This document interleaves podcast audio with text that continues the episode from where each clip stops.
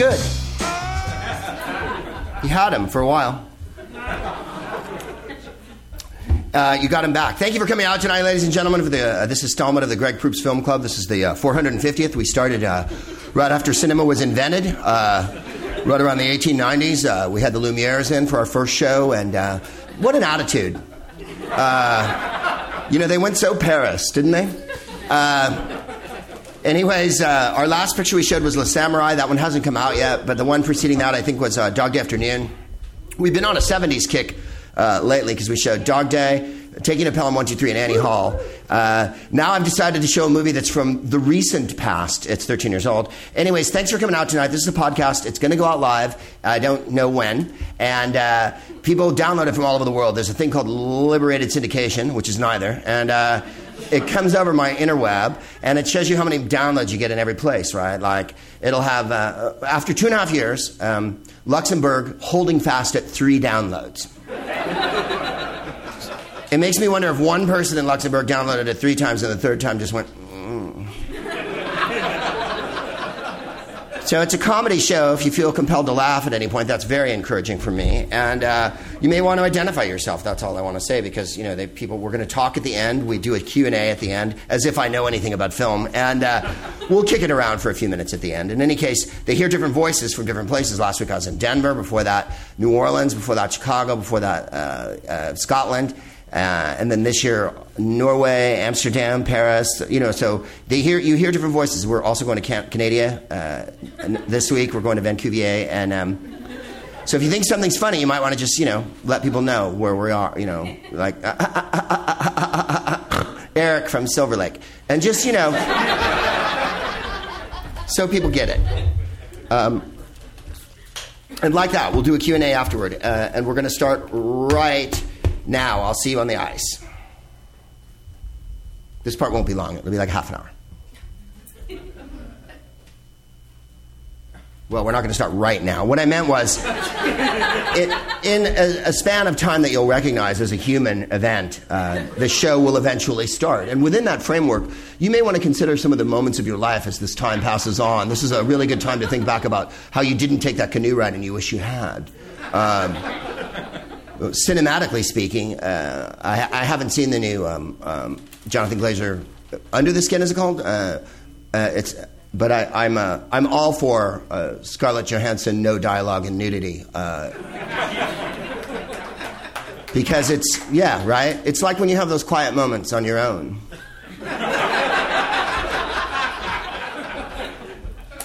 And as Supertramp said, yes, I'm quoting Supertramp, I, you'll find a dazzling variety of sources. it's not all Aeschylus and fucking uh, Andrew Sarris. I, there's Supertramp. Supertramp sneaks in. When I was young, they said, but that's not the line I was going to use. Now I've forgotten it because there's so many Supertramp lines running through my head. See the man with the tired thighs take his glands and feel his pies. Give a little squid, give a little squid to a seal, you see. Or something. In my mind, we started. Hello, everybody, and welcome to the Greg Proops Film Club. Once again, we convene here at the salubrious confines of the greatest movie palace in all of Hollywood. Right here in the gracious yarmulke and baseball cap district of Fairfax Avenue, where you'll find the very devout mingle with the very would be young and hip. You can see hip hop people eating pastrami sandwiches. It's just that cool here in LA. We're a melting pot of knish and matzo Uh, we're here at the Cinefamily in Hollywood. Hooray for us. And uh, it's installment 455 of the Greg Proops Film Club, which is part of the Greg Proops uh, Smartest Man in the World Proopcast, or Vodcast, if you will. And if you're listening right now, this is an awesome time to pour yourself a giant drink because we are going to get it on tonight with Jonathan Glazer's 2000 British gangster fucking classic starring Ray Winstone, Ben Kingsley, and Ian McShane called uh, sexy beast. And um, I think in the first part of the movie, you're going to want to drink cold beers. Then later, yeah, as they get around the pool, maybe a, a, cocktail of some kind. Then when they get to London, you might even want to cook up some eggs and some sausage for one part of this movie. And then later, there's a bar scene, and whiskey definitely uh, figures into the movie. This is a very drinky gangster movie in that regard. So it's a perfect Proopcast uh, uh, vehicle because uh, I, I, like to drink along with every movie I watch, uh, which is why Withnail and I is my favorite movie. So. Thank you. That was for nobody. And they know who they are. They know who they fucking are. Do they fucking just? Um, in any case, this movie is uh, uh, one of my favorite British gangster pictures. British gangster films uh, have become uh, sort of hilariously cliche. And if I can lay blame at the hands of Guy Ritchie, I'm not a huge Guy Ritchie fan. I'm not saying he ruined British gangster films. I'm just saying that when you speed things up like it's a Disney movie, like it's the Apple Dumpling Gang from the 70s and shit, and you have bullets going through people's hairlines and whatnot, and people doing obscure accents and whatever, and that's the only way you can keep the fucking movie. All right, let me just lay it on the fucking line. I got nothing against Guy Ritchie personally, except this. I haven't forgiven him for Swept Away because. That movie played a shorter run in LA than any movie I can think of. It opened in about 5 million fucking movie theaters. As you recall, Madonna was the lead and, in fact, was the biggest star in the world at that time. Uh, not known for her cinematic brilliance, except in, of course, Suddenly Seeking Susan, which I think a lot of the boys here will agree is a secret pleasure. Uh, Desperately Seeking Susan, what did I call it? Did I combine Brooke Shields' sitcom with it? Did I call it Suddenly Seeking Susan? Desper- Desperately Seeking Suddenly Susan? Brooke Shields is a street urchin. Well, you can't give me bad Rosanna Arquette. You really can't. And she's the star of that one. And, uh, and then, of course, there's uh, the immortal Shanghai Surprise. Uh, Who's That Girl uh, with Griffin Dunne, which might be one of the most excruciating two hours you ever spend in your entire fucking life. But nothing really takes cake the way that fucking Swept Away does. It's a remake of a Lina Wertmuller movie, and Lina Wertmuller in the school of Pasolini or, or Rossellini or anyone named Eni, uh, Henry Mancini for that matter, or Linguini, uh, or a lot of Italian filmmakers, even Visconti and whatnot, there's always a political uh, agenda behind everything, or at least some sort of scathing indictment of the Catholic Church. Obviously, Fellini is a master at skewing modern mores and things like that. Well, the Lina Wertmuller movie from the 70s is exactly that. A man and a woman are stranded on an island. She's rich, he's poor. Guess where that goes? There's a sexual struggle as well as a socio-economical political struggle that underlies the subtext of the fucking major modus operandi of the movie. Well, the Guy Ritchie one turned turned into some sort of fucking beefcake fest like Tarzan with Bo Derek and shit. There's a dude walking around with like his shaved pubes hanging out and stuff. And the, the crime that Guy Ritchie committed was one, taking a beautiful piece of property and turning it into a schlocktastic, not ad fucking half ass movie, fucking MTV, VMA, fucking horrible, reductive piece of shit. Fucking scoured the script, hit a giant shoal, and lost most of its meaning and was eaten by fishes in a reef. But he committed the major crime of making his wife and betrothed at the time and mother of his child look awful on screen. All I could think of while I was watching the goddamn movie was did you not watch the dailies? Did Madonna not take out her giant clitoris and club you upside the fucking head with it? You know, when you were having the over under sex that you guys have where she used to wear the giant purple penetrator and whatnot, didn't she at any moment go like, I look fucking awful. I want to reshoot. Put some star filters up this motherfucker and let's get this movie going. Notwithstanding the fact that the movie moves like a paraplegic trying to go up a fucking wrong sided escalator. You know what I'm saying? This movie, does, this movie doesn't just hobble. It lies there until you want it fucking shot for your reasons and the society can move on. And so that's the reason why I don't love his gangster pictures as well. Um, but I will say that I love the gangster picture, well, one gangster picture. Uh, uh, uh, I think that the, a lot of people would say Brighton Rock with Richard Attenborough, which is a famous early 60s Brit, uh, British gangster picture, and it's real terse. And Richard Attenborough, of all people, turns in a pretty groovy, uh, what's his name in it? Ginger? Pinky. Pinky. Pinky. And uh, it's Graham Greene, I believe. So there's a script. Uh, and then uh, um, my favorite is Get Carter with Michael Caine, which is uh, maybe one of the tersest of all the British gangster films. There's not loads of dialogue, and Michael Caine wears a top coat and a suit buttoned up through every instance of the movie. There's no scene he walks into. I think there's one scene he's in his house, he takes the fucking trench coat off. Every other scene he's got it all buttoned up, and it is the fucking. It's like um, uh, uh, what's that picture by um, uh, the one with Lee Marvin at Point Blank. Um, where uh, th- there's very little reason for uh, all the mayhem. Michael Caine comes back to his town because his brother's been killed, and he really doesn't care why and didn't like his brother much. But God damn it, everyone's going to fucking pay. There's a scene in the movie where he's in a pub, and it's a down and dirty, awful Liverpool pub, and Liverpool looks like the dark side of fucking Uranus, right? Like it's just, yeah, it's like Prague in 1941, you know, just there's empty streets and rubble and shit and hideousness, and when they bring the brother out, the, it's the Undertakers with the fucking tall silk hats, and they put him in a big black car, and everybody just stands there, and there's, it's horrible, right? And uh, there's a scene where they go to a pub, and two horrible, low life women get in a fight, and are pulling each other's hair and pouring beer on each other, and that's the only movie mo- moment in Get Carter where Michael Caine's expression changes and he goes, It's quite ghastly. If you like movies where women get stuffed in a trunk and thrown in a river, and I mean the trunk of a car, well, let's get, let's get serious. The boot. It's fucking good. And then the one that I watched recently that I think is at the level of this picture that we're showing tonight, Sexy Beast, is um, The Long Good Friday with uh, Bob Hoskins which has uh, and Bob Hoskins is just retired from acting, and Moore's the pity because he's a superb actor. And the movies I would put forward don't talk, don't mention Cotton Club and the Mario Brothers. Let's get to what's what, and uh, let's not talk about mermaids.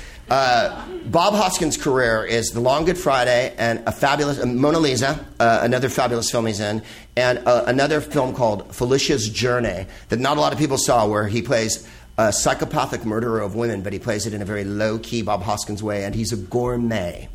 Uh, it's a very deep movie, and I suggest you see it. But in The Long Good Friday, he's a wide boy from the East End, and he's got a big gang, and uh, they're fighting another gang who won't back off on them. And then he figures out they're the Irish Republican Army.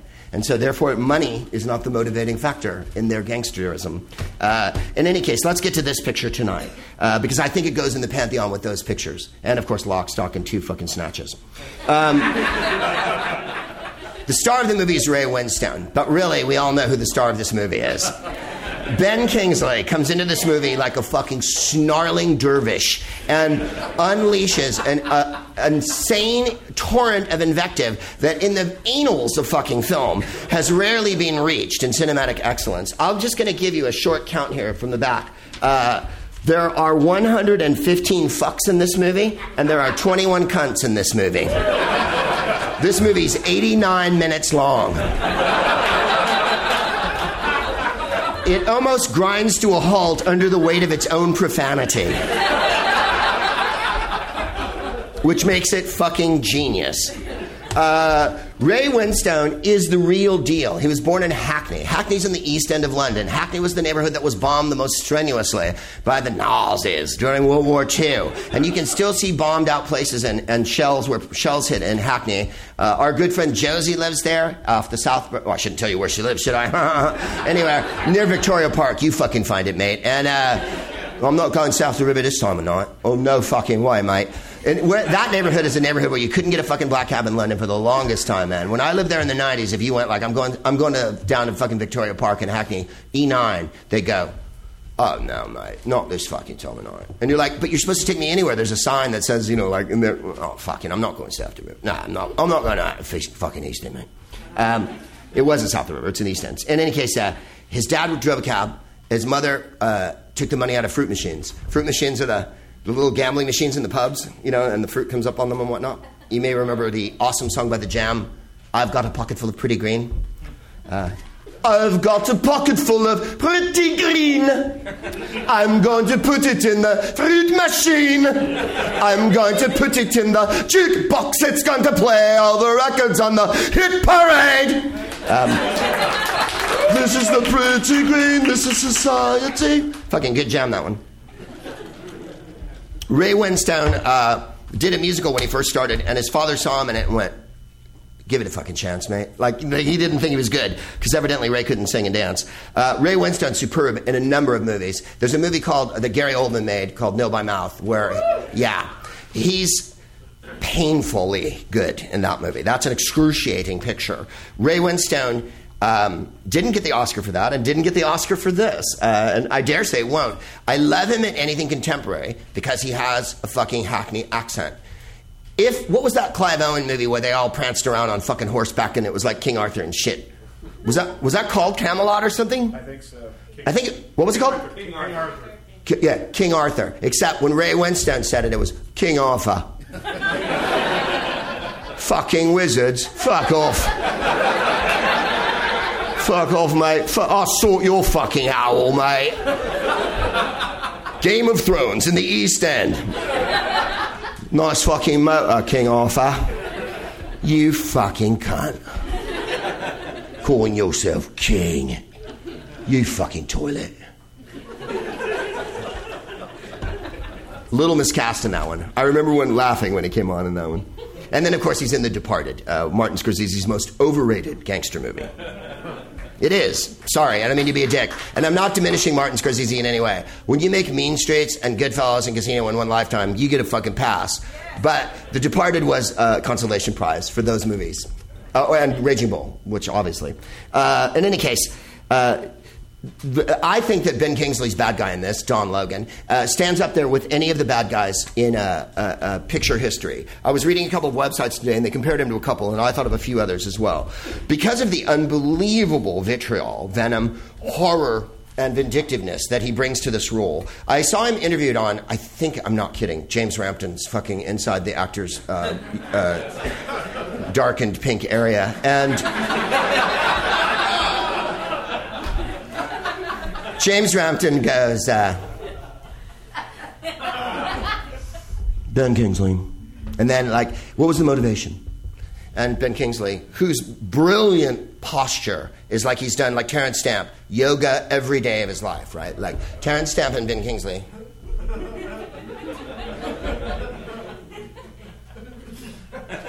right? Ben Kingsley goes, My motivation for this movie was, You will not leave my tribe. So when you see this picture, and get ready to cue it up, uh, and I hope there's a free version somewhere. Is it on YouTube? Netflix. All right, you can go to Netflix. Uh, uh, he said he. Ba- well, let me go through some of the bad guys that I think he's comparable to, and you can, you'll probably have a few of your own.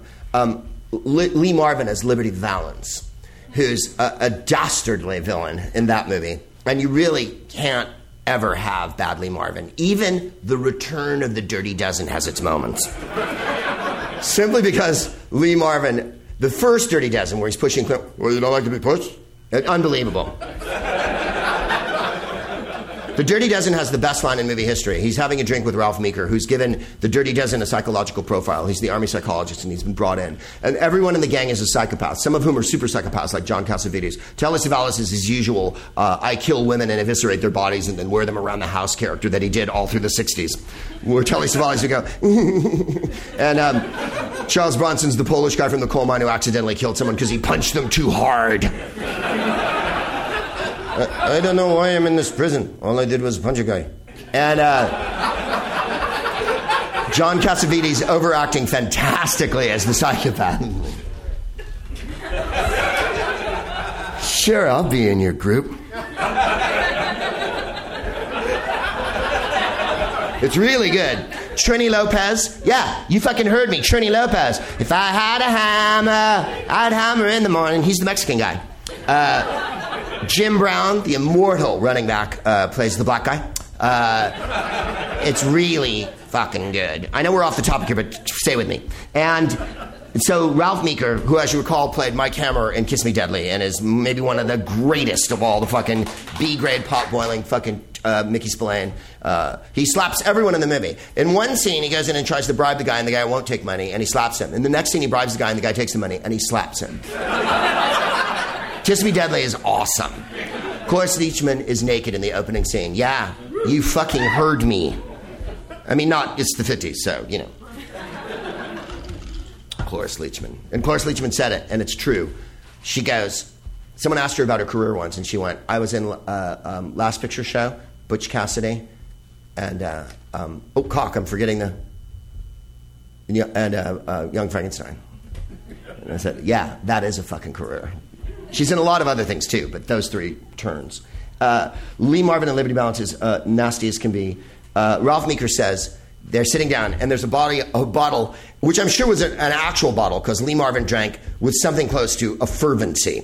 Um, as a monk studies in his monastery for the, the imbuing of the holy light coming streaming directly through uh, the voice of God into their soul. Lee Marvin pursued alcohol uh, with a. Hang on.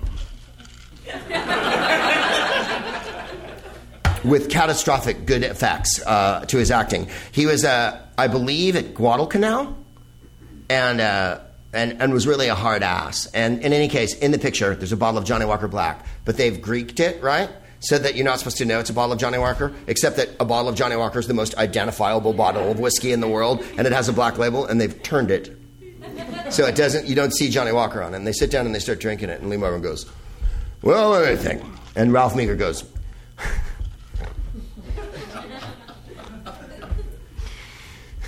There's two religious weirdos and a malignant dwarf, and I don't want to talk about the rest.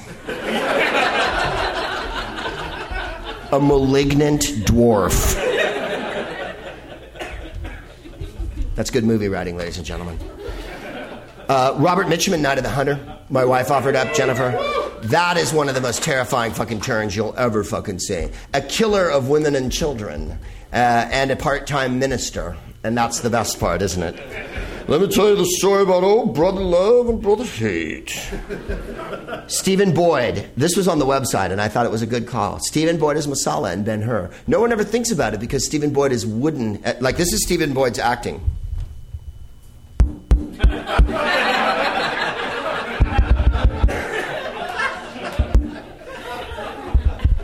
But if you've ever seen William Wyler's Ben Hur from 59, uh, he starts out as Ben Hur's friend in the beginning, and they go, oh, up with Mars and down with Venus, and they relive their childhood together. And now Ben Hur's a rich Jew, and Messala's a fucking tribune or whatever, a Roman tribune, and so like they can't be friends. And then he ends up fucking over Ben Hur so hard. And I thought about it the more when I read this today. I thought he really is one of the great bad guys because every scene he's in, you hate him more. And by the end of the movie, when he dies, and that's my favorite scene in Ben Hur when Messala dies. You remember? And ben, spoiler alert. Two hours and 45 minutes, Greg, and you told me that he fucking dies? Surely you've seen Ben Hur. Jesus Christ, I can't be responsible for your shitty cinematic viewing. Not everyone's seen every movie you saw, Greg. Not everyone was alive when the silent version with Ramon Novarro came out either, Greg. the thing about Francis X. Bushman was he was just such a gentle. In any case, in William Wyler's version, at the end, uh, they had the chariot race, right, that goes forever and ever. Nine dolphins, right, around the uh, circus. Uh, except I don't think they're in Rome. I think they're in Jerusalem or wherever the fuck it's set at that point. And there's been big bets made. The Arabs backing the Jew, and the Romans are all being dicks. And the Arab brings in a big. Uh, uh, Hugh Griffith playing the Arab brings in a giant case full of money and coins and whatnot, and sticks his stick in and goes like that. And I remember when they signed the bet. It's a, it's a wax tablet. And Messala, as played by Stephen Boyd, has his fucking Roman signet ring and goes, like that. And he goes, the bet of a Roman's worth out of three Jews or whatever. And, and I was like, wow, they made this outside of Hollywood. so at the end, they have a big chariot race, and, and Messala gets fucking massively trampled by a team of horses for a real long time. Then they drag him in on a stretcher, and in comes Judah and Charlton Heston, probably his greatest moment in cinema, silhouetted against the doorway with his laurel wreath from winning the race. And he leans up against the doorway, all sexy. And uh, Messala goes, Judah! And then, then like that's fantastic. the race, Judah. It goes on, Judah. And then the one bloody hand on his tunic, so that when the hand comes away, the tunic's still bloody. Fuck yeah. Mind you, fast forward to that part. The Jesus part at the end of the movie is like, wow, there's not enough sandwiches in the world to fill the time here. Gene Tierney in Leave Her to Heaven. Uh, yeah, where she kills a small boy with a paddle in the middle of a lake, and she's Gene. T- yeah, someone went, What? yeah, it's in Technicolor. Gene Tierney from Laura, right, with the teeth. Hot. Um, a movie from a, about 10, 15 years ago, and I don't know why I thought of this, but I loved her in it.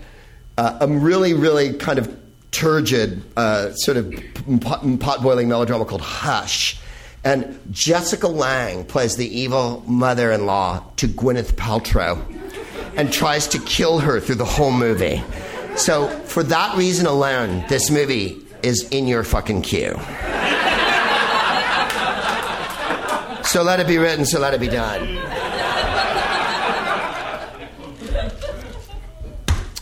Um, ben Kingsley is uh, equal to all of these baddies. I mean, um, right now you're thinking of a thousand other baddies that I forgot, but we don't have forever. Um, and how did he come up with the character of Don Logan? And what the fuck was going on? He played Gandhi. Uh, he plays the, the most beautiful character in the world in Schindler's List, right? He specialized in victims, like in the movie uh, Pascali's Island or the, uh, the brilliant um, Harold Pinter picture of Betrayal, where he's the betrayed husband and Jeremy Irons is the cad, right? Well, I should have blackened you in your white wedding dress. you knock me out. Ben Kingsley never raises his voice in those movies. He's a genius. And then in this movie, he's the shoutiest. Scream- oh, uh, uh, um, um, sh- uh, Night of uh, Sand and Fog. That, where he plays the, the Persian who's uh, losing everything and is the most dignified. His breakdown is excruciating. This movie is his fucking wide boy movie. And he really lets it fucking loose. And you're like, well, so how were you able to play the baddest of all bad, bad guys? My maternal grandmother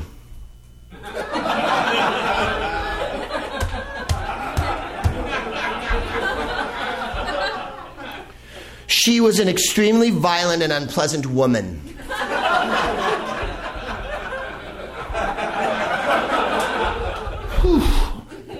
no bickies and tea then. Come on after school, I'll make you a nice cup of tea. She was extremely violent and unpleasant woman. She was racist, fascist, and anti Semitic. When I play great heroic Jews and great heroic dark people, I'm sticking two fingers up at her. This is fuck you in England. This is fuck you here. This is fuck you in England too. So they'll often go like this.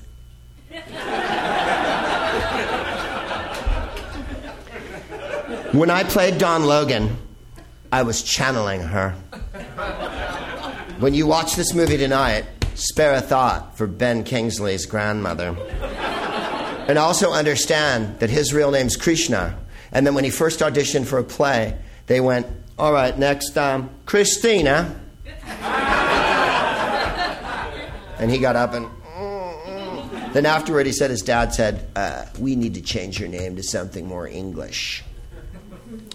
Uh, this picture is made by a, a, director named Jonathan Glazer, and he's just done a picture called Under the Skin that uh, only Hadrian here at the uh, um, Cinefamily has seen recently because he was at the Toronto Film Festival and actually saw Scarlett Johansson in her gown uh, on the red carpet.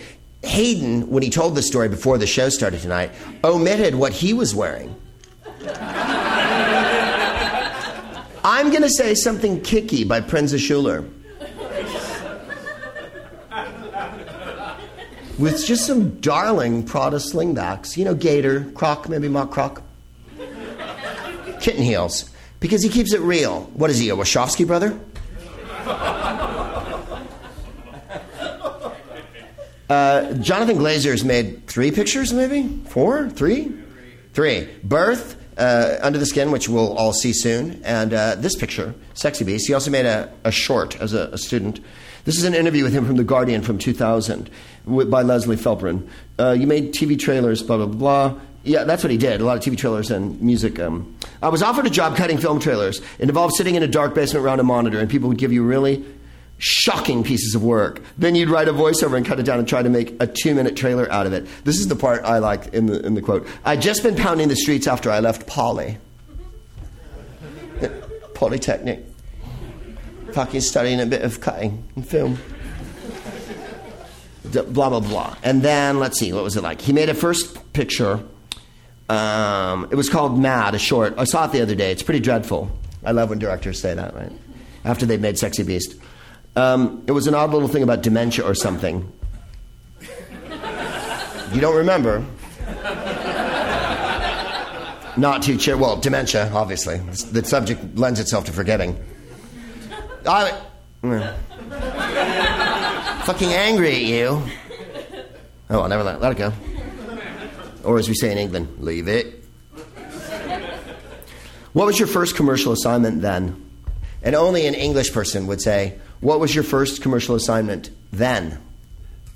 We would say, Then, what was your first commercial assignment? But they go, What was your first commercial assignment then? I met a producer who asked me to do a corporate video for a caravan park in Northampton. That's a trailer park. This businessman was selling tr- caravans to OAPs, basically persuading them to use their nest egg and come and live in the community. He wanted me to make it look like Barbados. it looked like a muddy field. So that was my first experience of manipulation.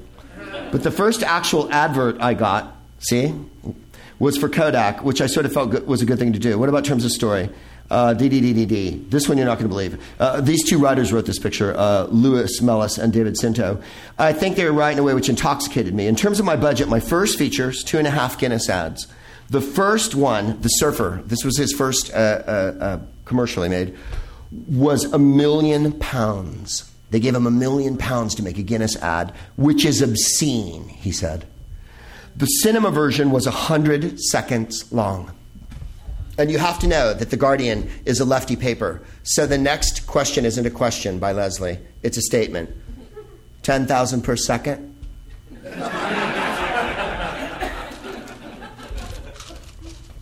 Answer something like that. Can you explain how you came to do Sexy Beast? The film was very simply about a man, da da da. For me, it was an important step. Lewis and David, blah, blah, blah. The writers found me. They were making a, mix, a, movie called Gangster Number One, but they didn't get that movie together then. And this is the part I thought was interesting. I found it a very different ball game. The film was a duel between Ray Winstone and Ben Kingsley characters. Uh, they needed to understand the rhythms for me to have anything to shoot. If they started improvising within a scene and went away from the script, the scene would somehow fall to bits. The brutality, the tension, everything came from the words. And I was really just trying to construct an atmosphere around that. One line of dialogue and eight close ups. It was that sort of discipline for me. I didn't want the camera to be anything other than architectural. I know, right? Uh, did you have a long rehearsal period? And this is the part I like. I had nothing. Unfortunately, Ben Kingsley came two weeks late off a film he was shooting in LA. I got out of the car the first day of my film, and they said, Ben's not here. We're not going to shoot what you thought you were going to shoot. So everything was rescheduled. It was very difficult. The actors hadn't even met one another. In a sense, it worked because Ben Kingsley comes into the film like an alien, like a kind of pollutant. Thankfully, though, they had learned their lines.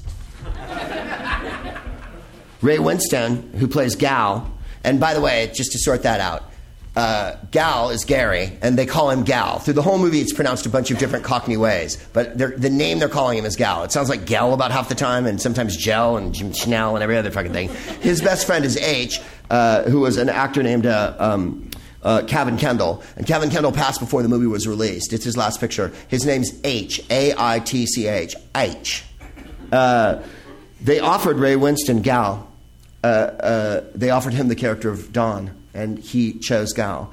And they also considered Anthony Hopkins for Don. And what a different movie it would have been. Um, the first scene Ben Kingsley shot was the airport interrogation. Uh, let's see, this is the part I liked. Ben Kingsley described playing Don as venting all the anger and tension he had in him, and then he'd be meek as a baby the rest of the day. But apparently, the entire cast was mortified to be with him on the set because they were scared to fucking death of everything he was doing. Uh, this one is a cracker. Very briefly, we'll be at the Cinefamily tonight, uh, Bar Lubitsch uh, tomorrow night, or Wednesday night, in case you're not doing anything and you're here in LA. Uh, it's free. Uh, the 6th of October at the Comedy Bar in Toronto, the 8th of October at the Underground in Toronto, which is a dope club in Toronto. So please fly up for that. Uh, the 16th, we'll be back at the Lubitsch. In October, uh, the 14th of November, we'll be in Calgary at the Laugh Stop. Uh, on the 30th of November, we'll be at the Bell House in Brooklyn. I'm on the road with the Whose Line guys all over Canada Victoria, Kelowna, Lethbridge, Medicine Hat, Edmonton, Calgary, Kingston, uh, Hamilton, where I'm spending my birthday. Yeah, you got to be fucking kidding me, too. London, Viagra, uh, and two places I can't pronounce. Anacortes. If you want to write us on the show, it's fanmail4greg at gmail.com. If you want to ask a question, smartest at a specialthing.com. I have a chill video coming out uh, that I made of stand up over at Musso and Frank's, which is the most cinematic of all restaurants in Los Angeles because Charlie Chaplin used to eat there with Douglas Fairbanks. They'd race each other down Hollywood Boulevard, and the winner had to pay for lunch. And evidently, when Chaplin won and he got there first on horseback down Hollywood Boulevard, he would order kidneys which proves he has the best sense of humor of any director of all time. Anyone who wants kidneys at the end of a long horseback ride gets my vote for someone with a sense of fucking humor. Because kidneys are not funny at the best of fucking times. I don't care how James Joycey in your life is. The faint scent of urine is not something I want crossing my palate at lunchtime. Bukowski drank there, and the bartender said to him, You always have money and you always have women around you. What do you do? And Bukowski said, What do you think I do? And the and bartender went, Pimp?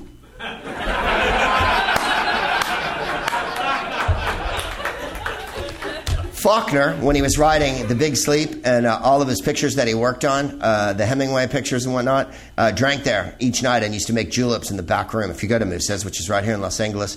And uh, Raymond Chandler, who wrote the novel of The Big Sleep, wrote it in a booth at uh, um, and Frank's. Robert Mitchum uh, was working with Jim Thompson and made that remake of, is it The Big Sleep? The one they made in England?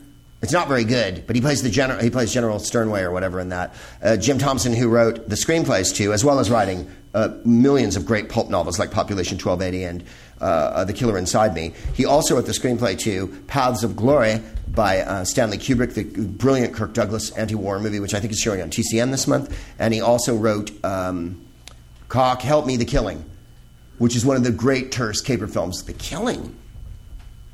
We should fucking show The Killing. I bet that's 90 minutes long. The killing is really groovy. Sterling Hayden and Vince Edwards. And his girlfriend says, Where were you last night? And he goes, Uh. And she goes, What were you doing? And Vince Edwards goes, Nothing. and Elisha Cook Jr.'s in that one. And the wife goes, you, If you were a real man, you'd bring some money. Oh, honey, don't talk that way.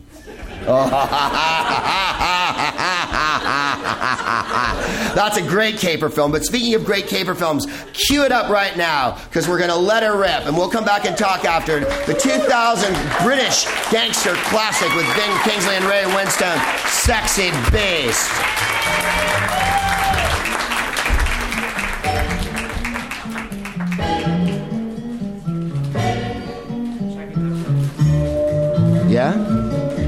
Is it hot now? Sexy Beast, ladies and gentlemen. Wow. What a tidy little thriller, right? Um, am I wrong? Or at the end of it, with Don and with uh, Ray Winstone and everything, it's a love story, right? Like, how beautiful are Jackie and Dee Dee in the movie? Like, as women and as women characters.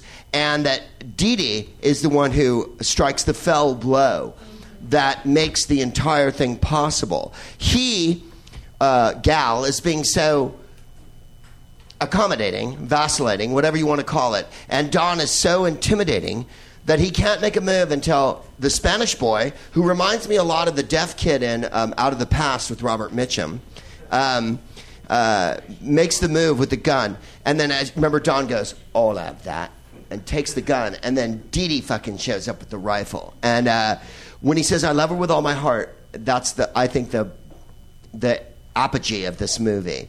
And the perigee of the movie is when, at the end, when Teddy lets him go, and you think he's going to kill him how many times?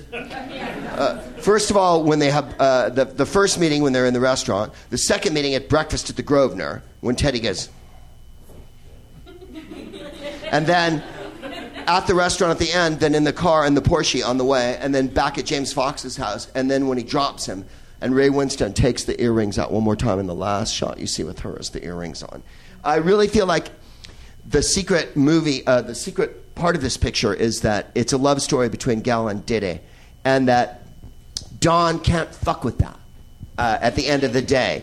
Yes, he has to be wasted like a gangster, but there's only two murders in this gangster movie, and you see them both um, and like that. Uh, so I think it's a really sentimental movie in a lot of ways. And even though Ben Kingsley, who lost the Oscar to Tom Wilkinson in the movie Iris that year, he did not get Best Supporting Actor, right? He won for Gandhi in 82, uh, but he, he was nominated for Best Supporting Actor. Tom Wilkinson in Iris, which was a very popular movie that year. And of course, now you're like, Iris? Which fucking movie was Iris? Um, Ben Kingsley didn't win it. In the end, I think Ray Winstone, uh, because Act Three is all Ray Winstone, right? And Ian McShane, who is uh, Ian McShane does something that Clive Owen does in every movie, which is don't close your eyes ever during a scene. No blinking, no winking, no nothing. Ian McShane does scenes like this. And then the horrible, horrible. Did anyone catch that he let James Fox have violent intercourse with him at that orgy in order that he might enter the vault? And so, therefore, James Fox, were you Chekhov or Aristotle and a screenwriter, James Fox must die for what he uh, did to uh, uh, um, uh, our, to Ian McShane, right? Uh, who, who they call Mr. Black Magic. And when you first see him, they go, Mr. Black Magic, and he's combing his hair back, right? Uh, let's take a couple questions and then we'll fuck off. I just really think this picture's got a million twists and turns. One and two, um, Mr. Glazer, for all of his commercial and video uh, directing, it serves this movie rather than like um, a lot of gimmicky bullshit, when they do all the whip rounds and there's a thousand shots in a scene, and when they do all the uh, way extreme close ups of, you see nothing but H's fucking crow's feet in one scene for like five minutes and shit. It's the most fetishistic middle aged man movie in the history of fucking gangster movies. No one's attractive, no one's young, and it's fantastic, except for Jackie and Dee Dee, who are absolutely gorgeous through the whole thing. Uh, um, I, I, really feel like uh, his pacing and uh, all, all, the quick cuts and editing really serve um, this picture and keep the tension fucking going. And he has the good sense in the scenes early in Act Two with when Don finally arrives. With um, uh, the scenes with Ray Winstone and Ben Kingsley are excruciating. Uh, and that's what makes this movie power through the third act, which I've heard people complain about. But I like the third act, even though it's supposed to be the most heavily secured bank in Europe. But all they have to do is plow through the fucking bathhouse wall, and somehow it fills with water, and there's no cameras and no fucking motion sensor. Never mind that. Let's not talk about logic. It's a movie and shit. Robbo's got a microphone. A couple questions, and then we'll piss off into the night. Anyone? Anyone? Anybody? If not, or questions, comments? Please, uh, let's talk about the villain thing for one thing. I, I hope I opened a can of worms with that because there's loads of great villains. And if you notice, he uses the Cockney in the beginning. He goes, "I'm starving. I'm Lee Marvin." Lee Marvin means I'm hungry. Go on. Hi, hi, Greg. Hi. Hi, it's Lewis. Hi, Lewis. Uh, that lesson about uh, no blinking comes from Michael Caine. Mm. Um, in a number of interviews where he's been, and in uh, classes where he's taught, and right. people ask him, "What's the secret?" He says, "One of the secrets is no blinking." Choose an eye as well, right? Yeah. When you're doing a, a, scene with an actor, you pick their eye, and let Michael Caine go like pick the left eye and look in that eye, and then keep it open the whole fucking time. Clive Owen has openly said he you know, strives to never blink in a scene. And if you watch Croupier or any great Clive Owen performance, he fucking he never, ever, ever blinks. It, it, it's it's amazing the power of that. The scene when uh, he he shoots James Fox in the head. Ray Winstone doesn't blink, and he doesn't blink, and they just look at each other forever. And he doesn't even hand him the drink, but you know that he hands Ray Winstone the drink, right? So that Ray Winstone's prints are on that whiskey glass, so that he has the final thing against him and shit like that. No, Michael Caine knows everything about acting, everything ever. Um, and Mona Lisa, as I brought up earlier with Bob Hoskins, is I think his big comeback movie after you know Jaws four and a lot of crappy shit when Michael Caine finally uh, righted himself. Uh, and as I say, if you want gangster, get Carter because there's no blinking in that fucking movie. It's pale blue eyes and hideousness. One more, two more. Here's someone. There's someone. Hey, Greg. Um, I'm wondering if you're maybe familiar with the TV show Deadwood, in which Ian McShane has a, uh, a colorful selection of vocabulary, much like Don Logan. Well, Deadwood is Shakespeare in the Old West, right?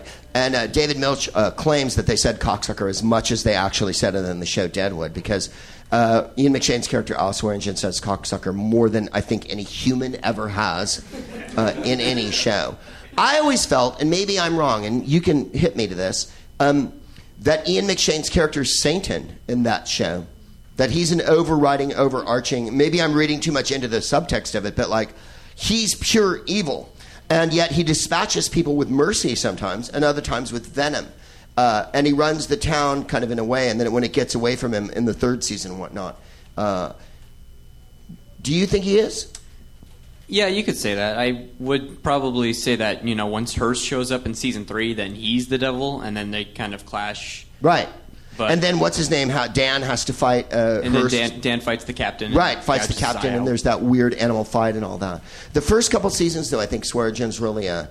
Well, I don't want to talk to these cocksuckers, but you got to. Because Ian McShane really lays down the fucking law. I think somebody counted, and like the whole series has three thousand uses of the word "fuck." Oh yeah. And Milch will claim that people spoke that way, but they did. You know, it's just that in the 19th century, the idea of putting profanity in print is absolutely, you know, heinous. There, no way are you putting profanity in print in that century. So that's why there's no, you know, Mark Twain doesn't go, well, this big cocksucker came down the Mississippi and shit. You know, I mean, there's a reason. Uh, but uh, uh, uh, almost a lot of the things in Deadwood are true, uh, moved around dramatically for effect and whatnot. Um, uh, uh, you know, but I think Ian McShane's character in Deadwood is one of the great TV characters of the last ten or fifteen years. There's no question of that. He's he's arch. He's overriding. He dominates the fucking show. Uh, Tim Olyphant is a nice actor, and I'm sure he's lovely to his mother. Uh, but Tim Olyphant does this for three seasons. like James Finlayson in all the Laurel and Hardy movies. And Ian McShane doesn't have to. Ian McShane just fucking walks into scenes. Hello, Sheriff. Yeah. Um, yeah. I think he's like Hammurabi. When he acts, it's chiseled in marble. the last scene in the car, the last scene in the car, when they're in the Porsche. If I gave a solitary fuck, get out of the fucking car. And that means you're exonerated. I am Richelieu, and you, son, may leave now. I'm not going to kill you. And you've waited 85 minutes at that point for him to not kill fucking. And I, did, was I right? How many times is he called Gel? Like the, his name's Gary. he actually has a name in the movie, but it's they call him Gal the whole time, and sometimes it's Gal, and you never know what the fuck. Yes, sir.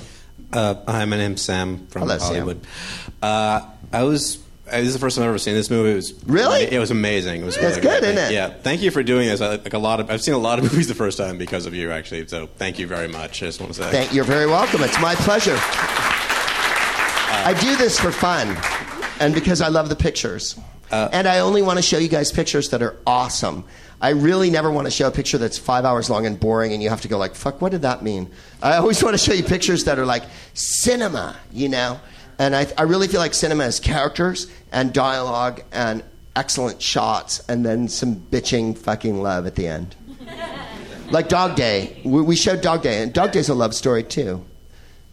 And that's a horrible, you know, cliche thing to say, but what can I? All right, go on, please. Uh, and actually, the, the thing that really struck me about this movie, uh, more so than a lot of other movies I've seen, is the way it's lit. It's so Yeah. like when it starts out, it's so bright and everything's great, and then Don shows, and like all the light just starts like slowly getting darker and darker, and then like the final scene in the car with the one light just passing over him right before you think, Yeah. And then he stands in the bus stop with the light behind him, yeah, and he's happy, even though it's the most desolate scene in the world, right? yeah. I, was, I, I just was really blown away by that. So No, the lighting changes constantly in it. And it's V London, right? I mean, like, you know, we're at the Grosvenor house, and when he pulls up in that black cab in the rain and shit, like, you know, that's screenwriting, baby. That's screenwriting. Let me point out what this movie doesn't have CGI, a comic book story, or young people. It's about love, death, redemption, fear, terror, horror, uh, crime, and morality. It's about all of those things, and yet it doesn't. It, it- as pacey as it is, and it is pacey, the third act slows to an almost grinding, fucking hideous halt. And uh, there's also overt homosexuality. There's also an orgy, and the scene when Mike describes the orgy to Ben Kingsley and goes, "Oh, fucking, what does he say? Bums everywhere." And then, are you having a good time, Teddy? And Teddy's laying on the couch smoking. He goes, It's all right.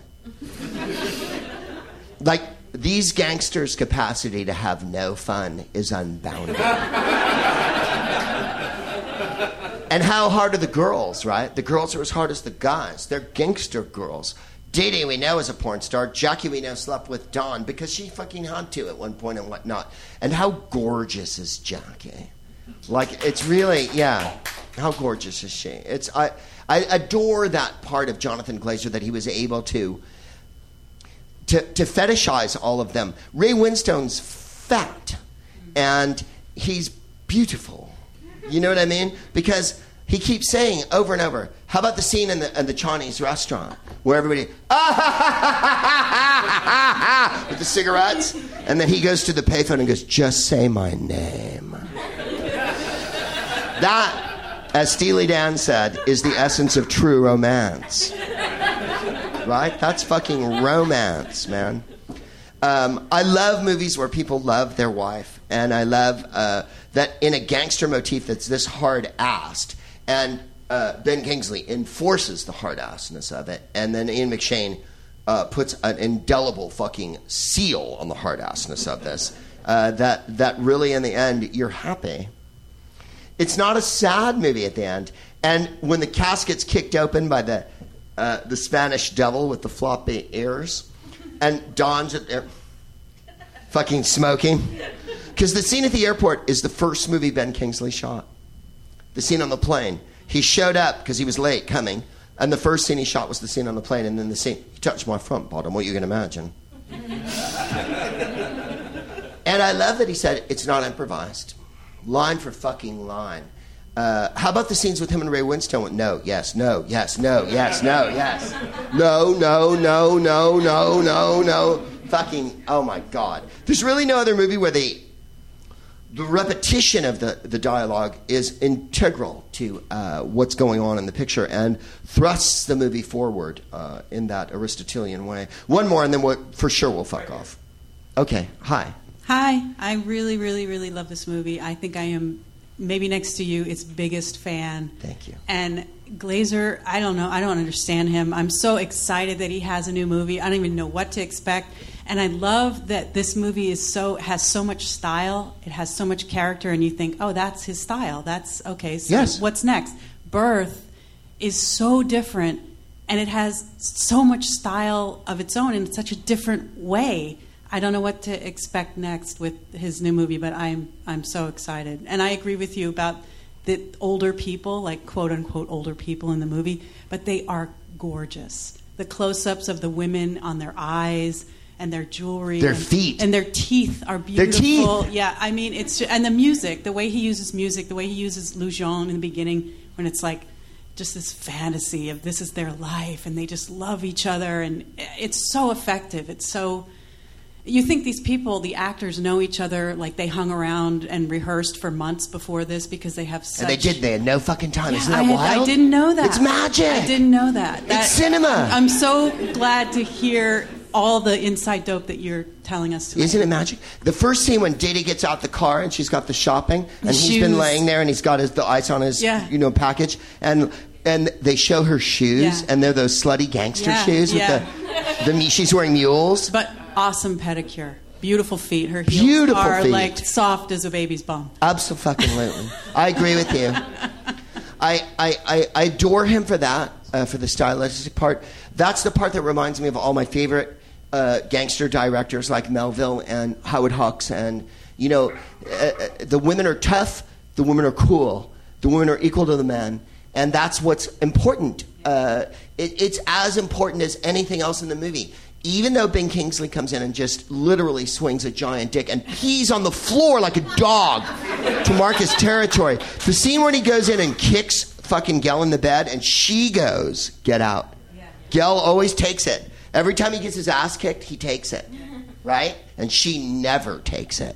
She fucking always rises up. And I think that's just like really subtle in the script because when you watch it the first time, and this is my, I haven't seen it in ages, third or fourth time. Yeah, they're all soft and beautiful. I, I uh, the thing I like about the old pictures, the black and white pictures, like I was watching um, uh, High Sierra the other day with uh, um, Humphrey Bogart and um, uh, Ida Lupino, is no one's ever young, you know? No one's 20. And I have nothing against young people, and I love movies with young people in them, but I really love movies with middle, uh, maybe it's because I'm middle aged, but uh, meaning I'm going to live to be 106.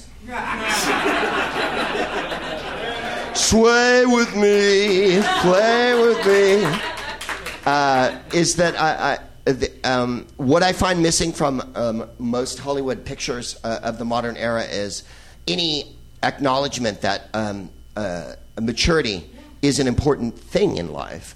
Uh, that we all be, could be grown ups. What was saying? Gravitas. Gravitas. Fucking A. The 20-year-old. Gravitas. Gravitas. Gravitas at 20. No one has gravitas at 20. We're flighty at 20. That's why the young boy's in the movie. He's emotional. He gets the gun taken away from him. The woman who's over 45, who's been a porn star and been around the fucking world and had every manner of degradation dealt out to her by gangsters, is more than willing to fucking pull the trigger while her husband's laying on the fucking ground. And he, I really do, yeah.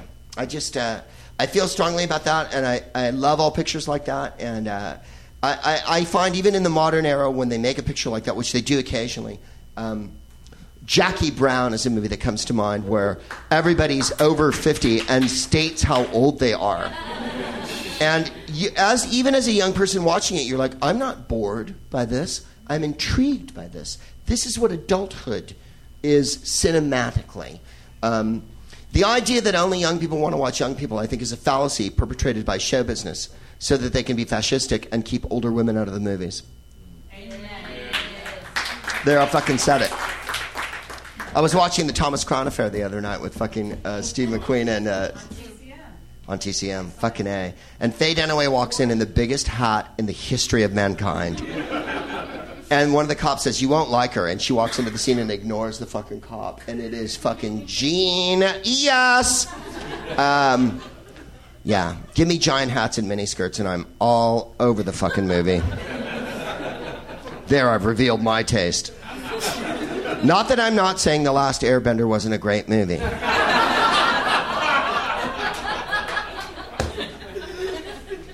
we all know that in the end of the day, what hooks us in a picture is a character and then plot driven by the character. Visuals are amazing. Visuals are outstanding. Visuals are everything cinema is about. But without something to hook it on emotionally, at one point, when he was on the phone with her in the Chinese restaurant, I was like crying and shit because it, it's really a connection. And I, uh, uh, not that many gangster pictures, well, the best gangster pictures, uh, I think, have it. Um, I mean, Le Samouraï, which I showed a couple months ago, is that stylish, but perhaps not as quite as deep in some ways as Sexy Beast. He he loves his girlfriend, but not really. That's not what's important. What's important is his hat and his cigarettes. Um, is that pro- I should have ended earlier when we got that big laugh. that would have been a good time end. Anybody else? Because we can end. The, we got to fuck off? Okay. Thank you, Robbo. Um, thank you very much for coming out tonight. I'm hoping.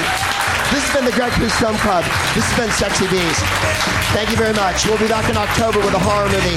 Hopefully, Mario Bava's Black Sunday, starring Barbara Steele. My name's Greg Proops. I love you. Good night.